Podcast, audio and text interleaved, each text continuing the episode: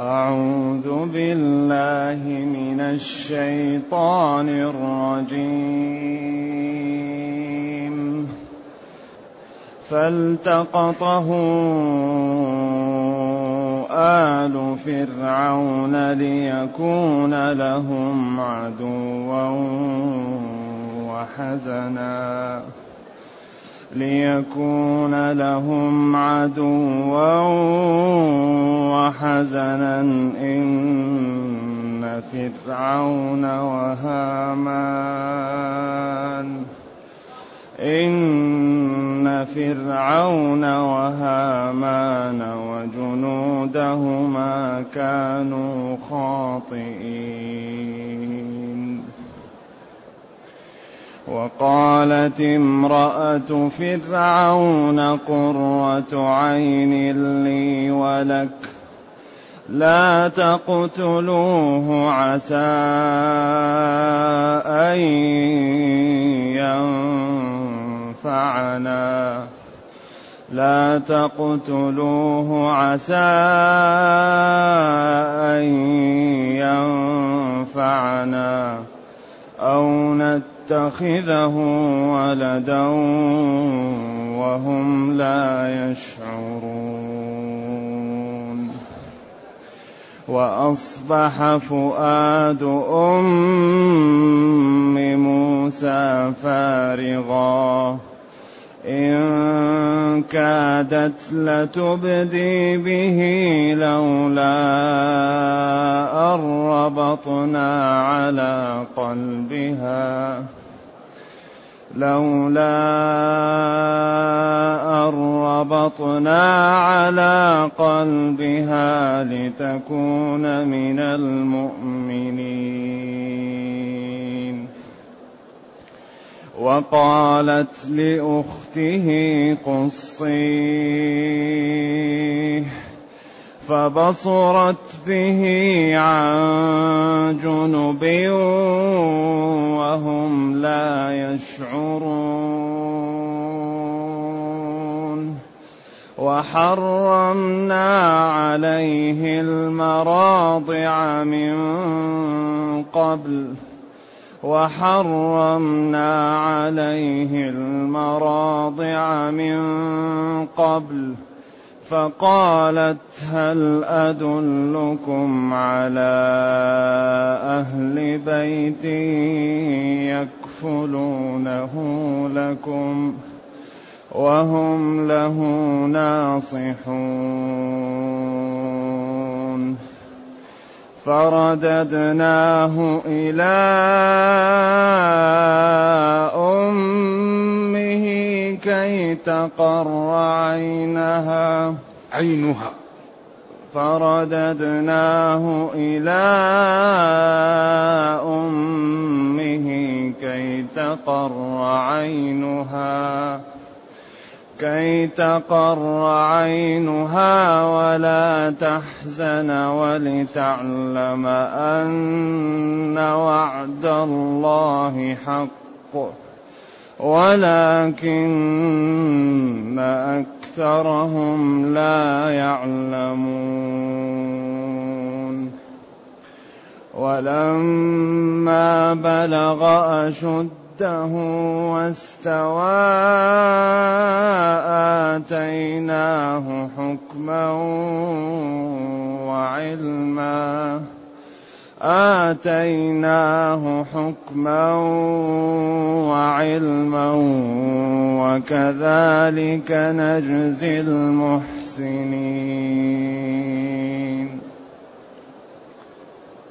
الحمد لله الذي أنزل إلينا أشمل كتاب وأرسل إلينا أفضل الرسل وجعلنا خير أمة أخرجت للناس. فله الحمد وله الشكر على هذه النعم العظيمة والآلاء الجسيمة. والصلاة والسلام على خير خلق الله وعلى آله وأصحابه ومن اهتدى بهداه. أما بعد فإن الله تعالى يبين في هذه الآيات لطف الله برسوله موسى وكيف نجاه وكيف أكرم أمه وكيف يعني كانت العاقبة على فرعون وهامان وعلى جنوده حتى يعتبر المعتبر ويعلم المتأمل صدق النبي صلى الله عليه وسلم في إتيانه بتفاصيل هذه الأمور وهو لا يقرأ ولا يكتب ولم يخالط هؤلاء ويأتي بتفاصيل هذه الأمور وهو في مكة. فهذا أكبر دلالة على أنه صلوات الله وسلامه عليه رسول وأنه يوحى إليه فهو برهان لمن يعلم وبرهان لمن علم النبي صلى الله عليه وسلم وحاله. يقول جل وعلا فالتقطه آل فرعون. التقطه. أيوة. الالتقاط هو أخذ الشيء من غير تعب ومن اللقطة شيء تجده على طول ما تعبت وما بحثت عنه. يقول لقطة ومن اللقيط. يعني وجدوه من غير تعب فأخذوه. أيوة. وقيل آل فرعون هنا ابنته وقيل زوجه وقيل خدمه. لأن آل الإنسان ما يكون معه في بيته. وأقوال في ذلك؟ ولا أعرف شيئا يثبت في هذا.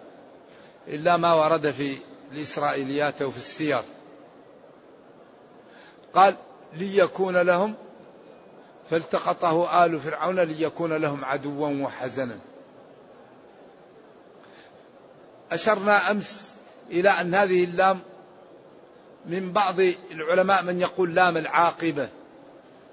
لام العاقبة لأنهم هم التقطوه ليكون لهم قرة عين فعاقب ذلك أن يكون لهم عدوا وحزنا. يعني وهم لا يعلمون الغيب ولكن إذا نظرنا إلى الجهة الأخرى فنقول شاء الله أن يلتقطوه لكي يجعله لهم عدوا وحزنا. إذا من جهة مشيئة الله الكونية ومن جهة تدبير أمره فيكون التقطه آل فرعون بتقدير الله ومشيئته لكي يجعله لهم عدوا وحزنا. أما إذا نظرنا إلى الجهة الأخرى وأن الله جعل لهم إرادة وهم التقطوه هم التقطوه وأرادوا التقاطه ليكون لهم قرة عين فعاقب ذلك أن كان لهم عدوا وحزنا. نعم. وهذا أسلوب وهذا أسلوب. آه ولكن هذا الكون لا يقع فيه إلا ما أراد الله. الذي لا يريده الله لا يقع. لو أراد الكون جميعهم قضية والله لا يريدها لا تحصل. ولذلك أي شيء يريده الله إرادة كونية يقع. ولذلك قال وما تشاءون إلا أن يشاء الله. وإذا أراد أمرا هيأ له الأسباب وعمله. ولذلك يقضى على الأمر على المرء في أيام محنته حتى يرى حسنا ما ليس بالحسن. تجد الإنسان عنده ظرافة وعقل ولباقة وثقافة ولكن إذا جدين ينفر. هذا عياذا بالله. أين العقل؟ أين الظرافة؟ أين اللباقة؟ أين الثقافة؟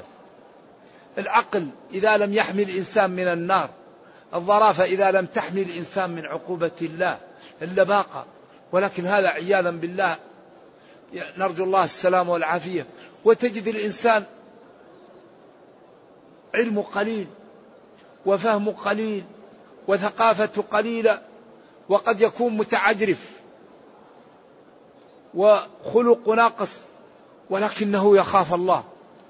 مع ذلك يخاف. وهذه منح إلهية يعطيها الله لبعض الناس. نعم. إذا التقط آل فرعون موسى ليجعله الله لهم عدوا وحزنا. العدو هو الذي يكره ويباعد والحزن هو الذي يأتي من أجله الحزن والأذية والألم لهؤلاء لأن نهايتهم و يعني سوء عاقبتهم على يديه. إن توكيد فرعون ملك مصر هامان وزيره وجنودهما كانوا خاطئين ظالمين مجرمين عاصين كافرين. وأما الخاطئون فكانوا لجهنم حطبا. نعم. ثم هناك قصص إنه لما جاء يعني ألقى الله محبته على كل من نظر إليه. وأن بنت فرعون كانت فيها مرض وأخذت لعاب موسى لما أخرج من التابوت ومسحته على ما فيها من البرص فبرئت. و جاء واحد وقال له هذا من بني إسرائيل وهذا الذي يكون نهاية ملكك عليه. فأراد أن يقتله فقالت له آسية قرة عين لي ولك لا تقتلوه. المهم أن الله تعالى هيأ له ذلك وقالت امرأة فرعون قرة عين لي ولك. لا هبه لي لا تقتلوه. عسى أن ينفعنا بعقله أو بفهمه أو بعمله أو نتخذه ولدا. يعني وهم لا يشعرون ما دبر الله وما يريد الله بهم وما يريد بموسى.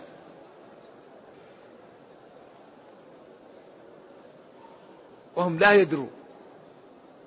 فدفعت آسية رضي الله عنها فرعون عن قتل موسى.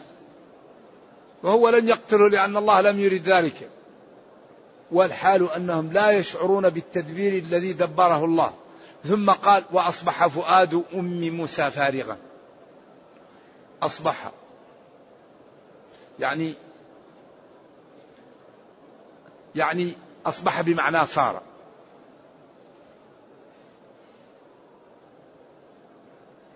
يعني فارغا. اختلف فيها المفسرون أقوال كثيرة. ولكن الذي يعني يعضده السياق وأصبح صار فؤاد أم موسى أي قلبها فارغا من كل شيء إلا من موسى. امتلأ قلبها من موسى.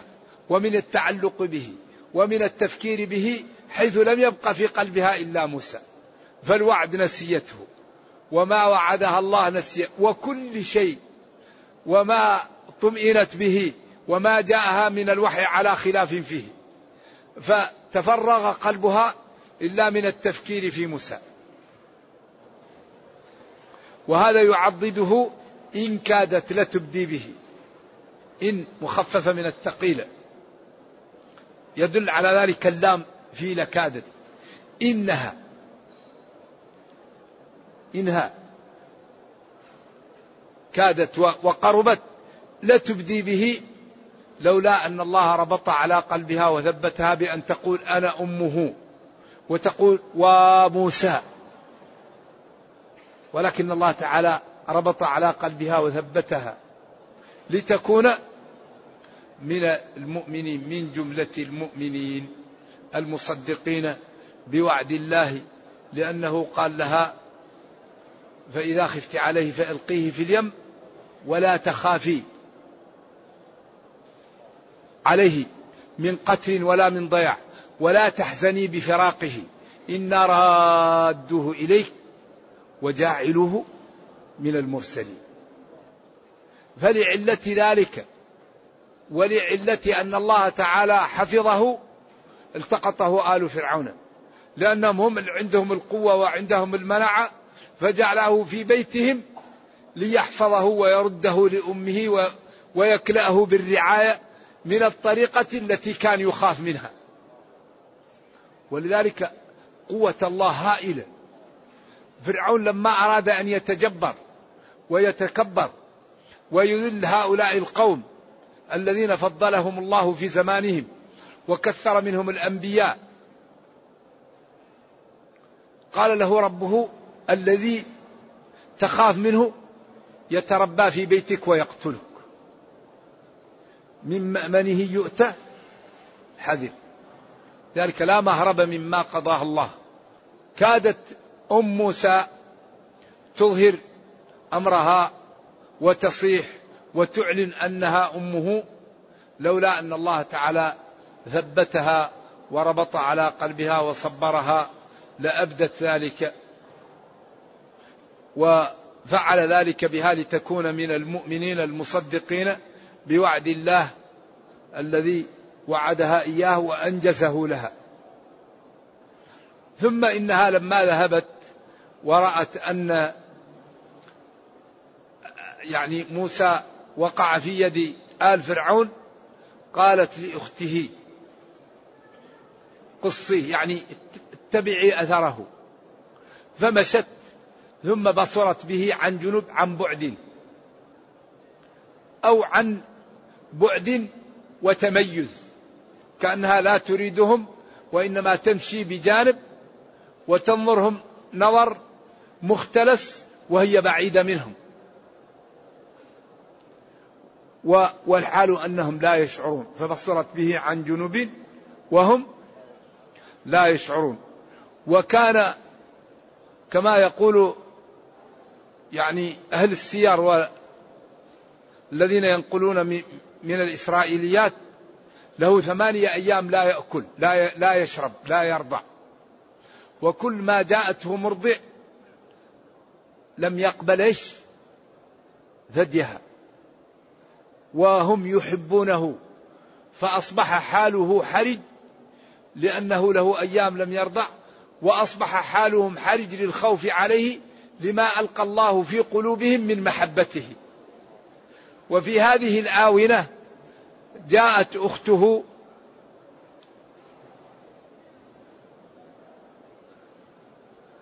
وقالت هل أدلكم على أهل بيت يكفلونه لكم؟ وهم له ناصحون. فهي أيضا قالت أسلوبا شككهم قال وما يدريك أنهم ناصحون. فقالت لأنهم يرغبون فيما يحبه الملك وفيما يشفق عليه الملك. فقالت فقالوا لها ائتي بها. فلما قربت أمه وشم رائحتها قبيل ثديها. فشرب من لبنها ورضعها حتى روي فعند ذلك فرحوا بذلك وأكرموها وأعطوها الولد تذهب به إلى بيتها.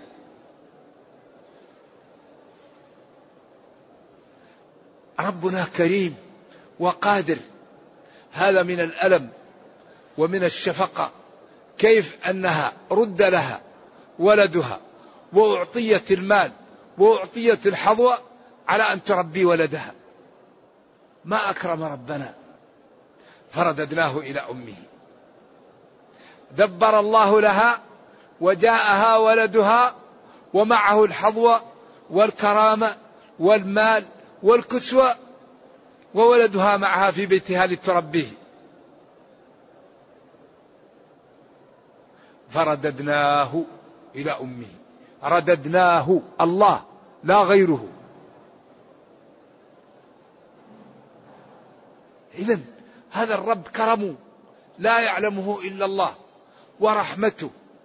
فإذا كان العبد له علاقة به والتجأ إليه وأطاعه كل ما يريد يعطيه إياه لأنه هو كريم وقادر ولا يضيع أجر من أحسن عملا ما يمكن الله يضيع أجر من أحسن عملا. وأي إنسان ينصر دين الله وينصر أوامره ويتبع الله ينصره. يقول ولا ينصرن الله من ينصره. ويقول إن الله لا يخلف الميعاد.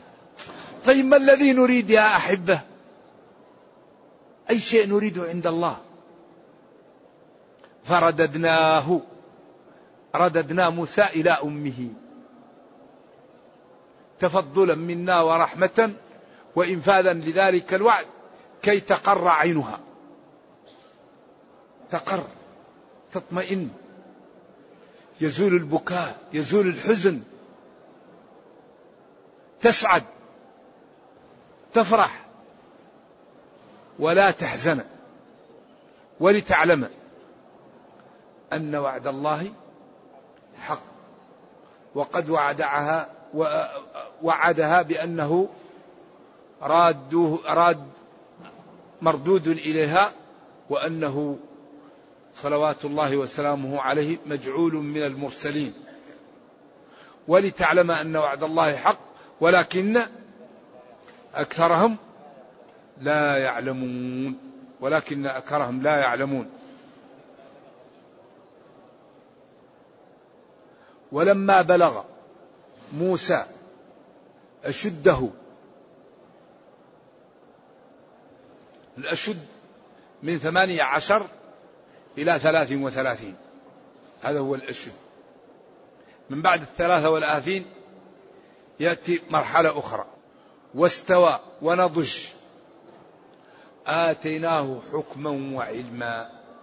آتيناه العلم والفقه. العلم والفقه والفهم والعمل. هذه هي الحكمة. آتيناه حكما وعلما. الفقه الفقه. والفهم والعمل. هذا هو الحكم والعلم يستلزم الفقه والفهم والعمل. نعم. لأن الذي يكون عنده حكمة وعلم لا بد أن يفقه وأن يفهم ويعمل. لأن الذي يعلم ولا يعمل هذا غير فقيه غير فهم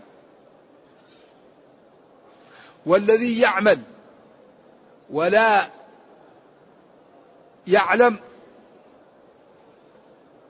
هذا غير غير فهم لأن الإنسان لا يعمل إلا بعلم. أي عمل يقوم به الإنسان على غير علم مظنة للخطأ.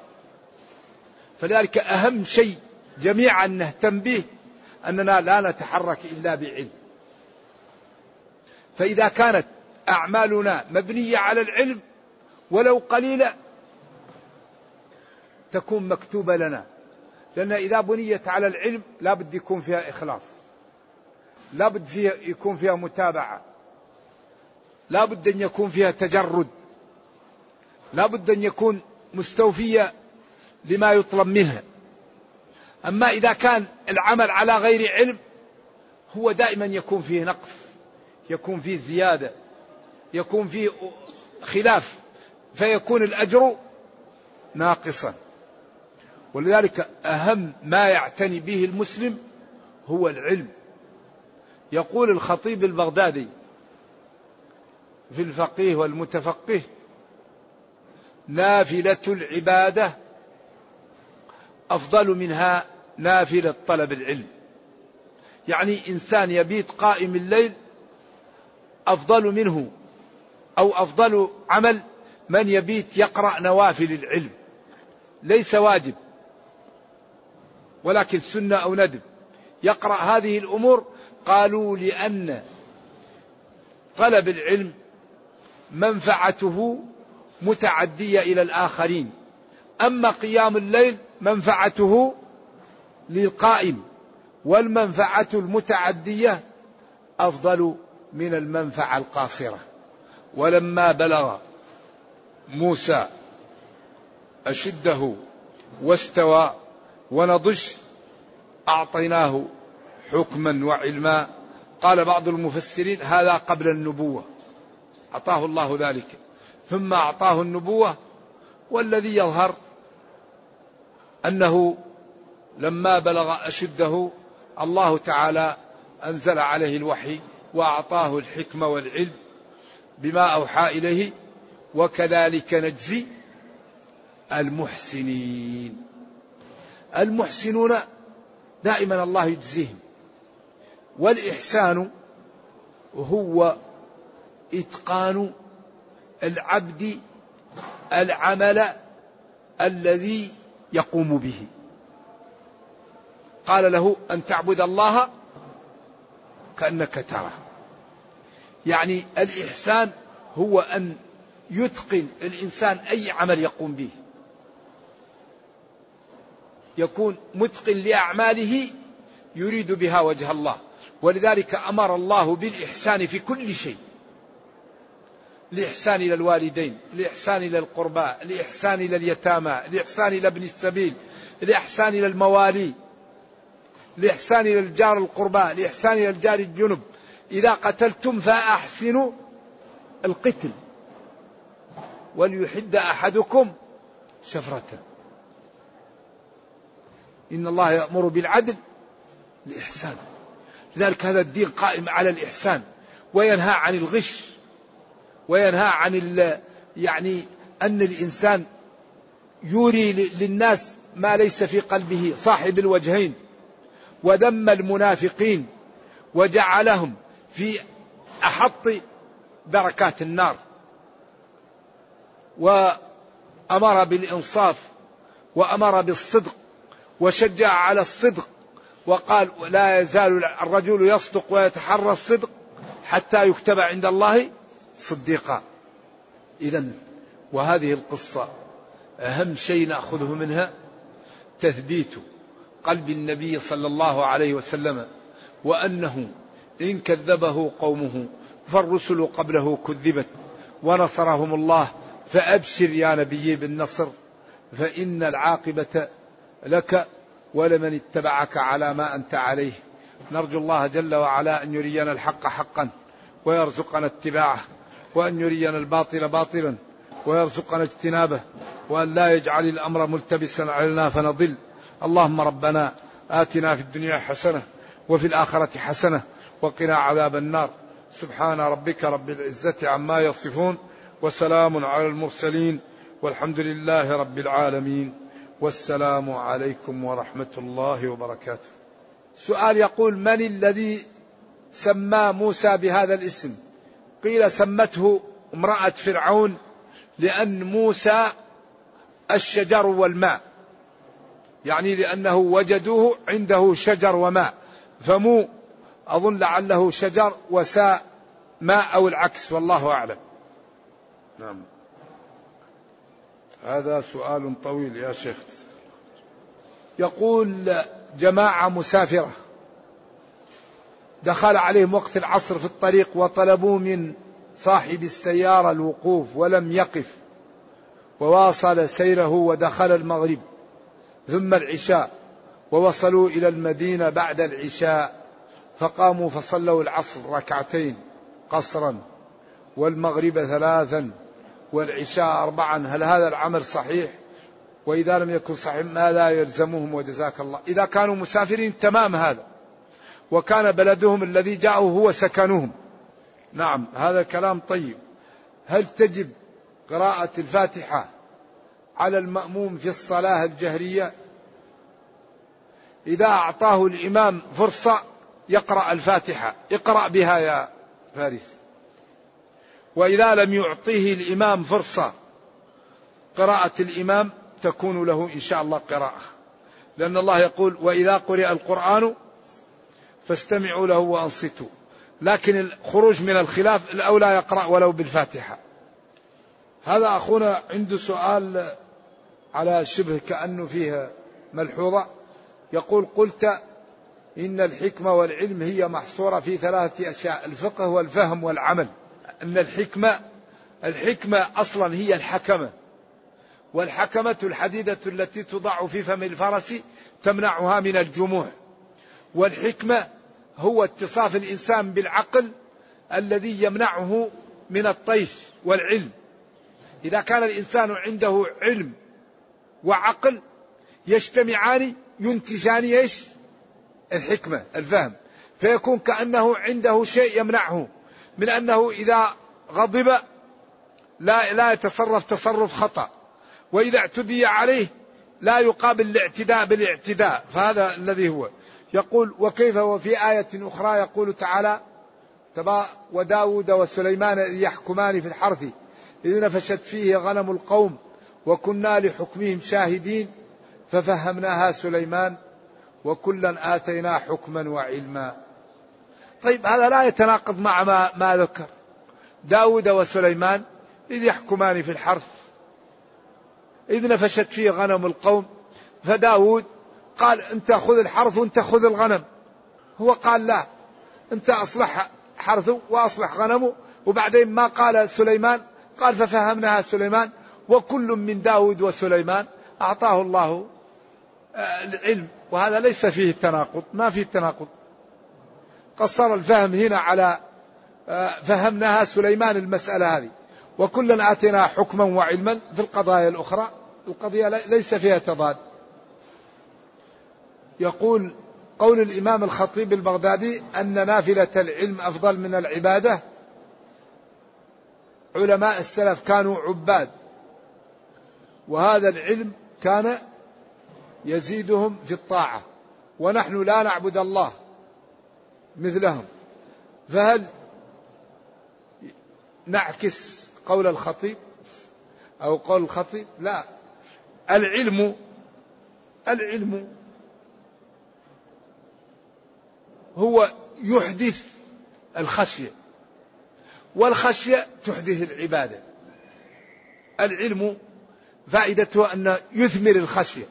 والخشية إذا جاءت تأتي العبادة وتأتي الطاعة. إذا أراد أن ينام ما يقدر ينام لأنه يخاف الله. إذا أراد أن ينام لا يريد لأنه يحب أن يقف. يقرأ القرآن و ويشكر ربه ويلقي الله. فالعلم هو الذي يأتي بهذه الأشياء. نعم. يقول وماذا على من قرأ الفاتحة في السرية إذا انتهى الإمام من القراءة؟ أو لم ينتهي بعد من قراءة الفاتحة. إذا ركع الإمام اركع معه. إذا انهيت القراءة فنعم وإن لم تنهي فاركع.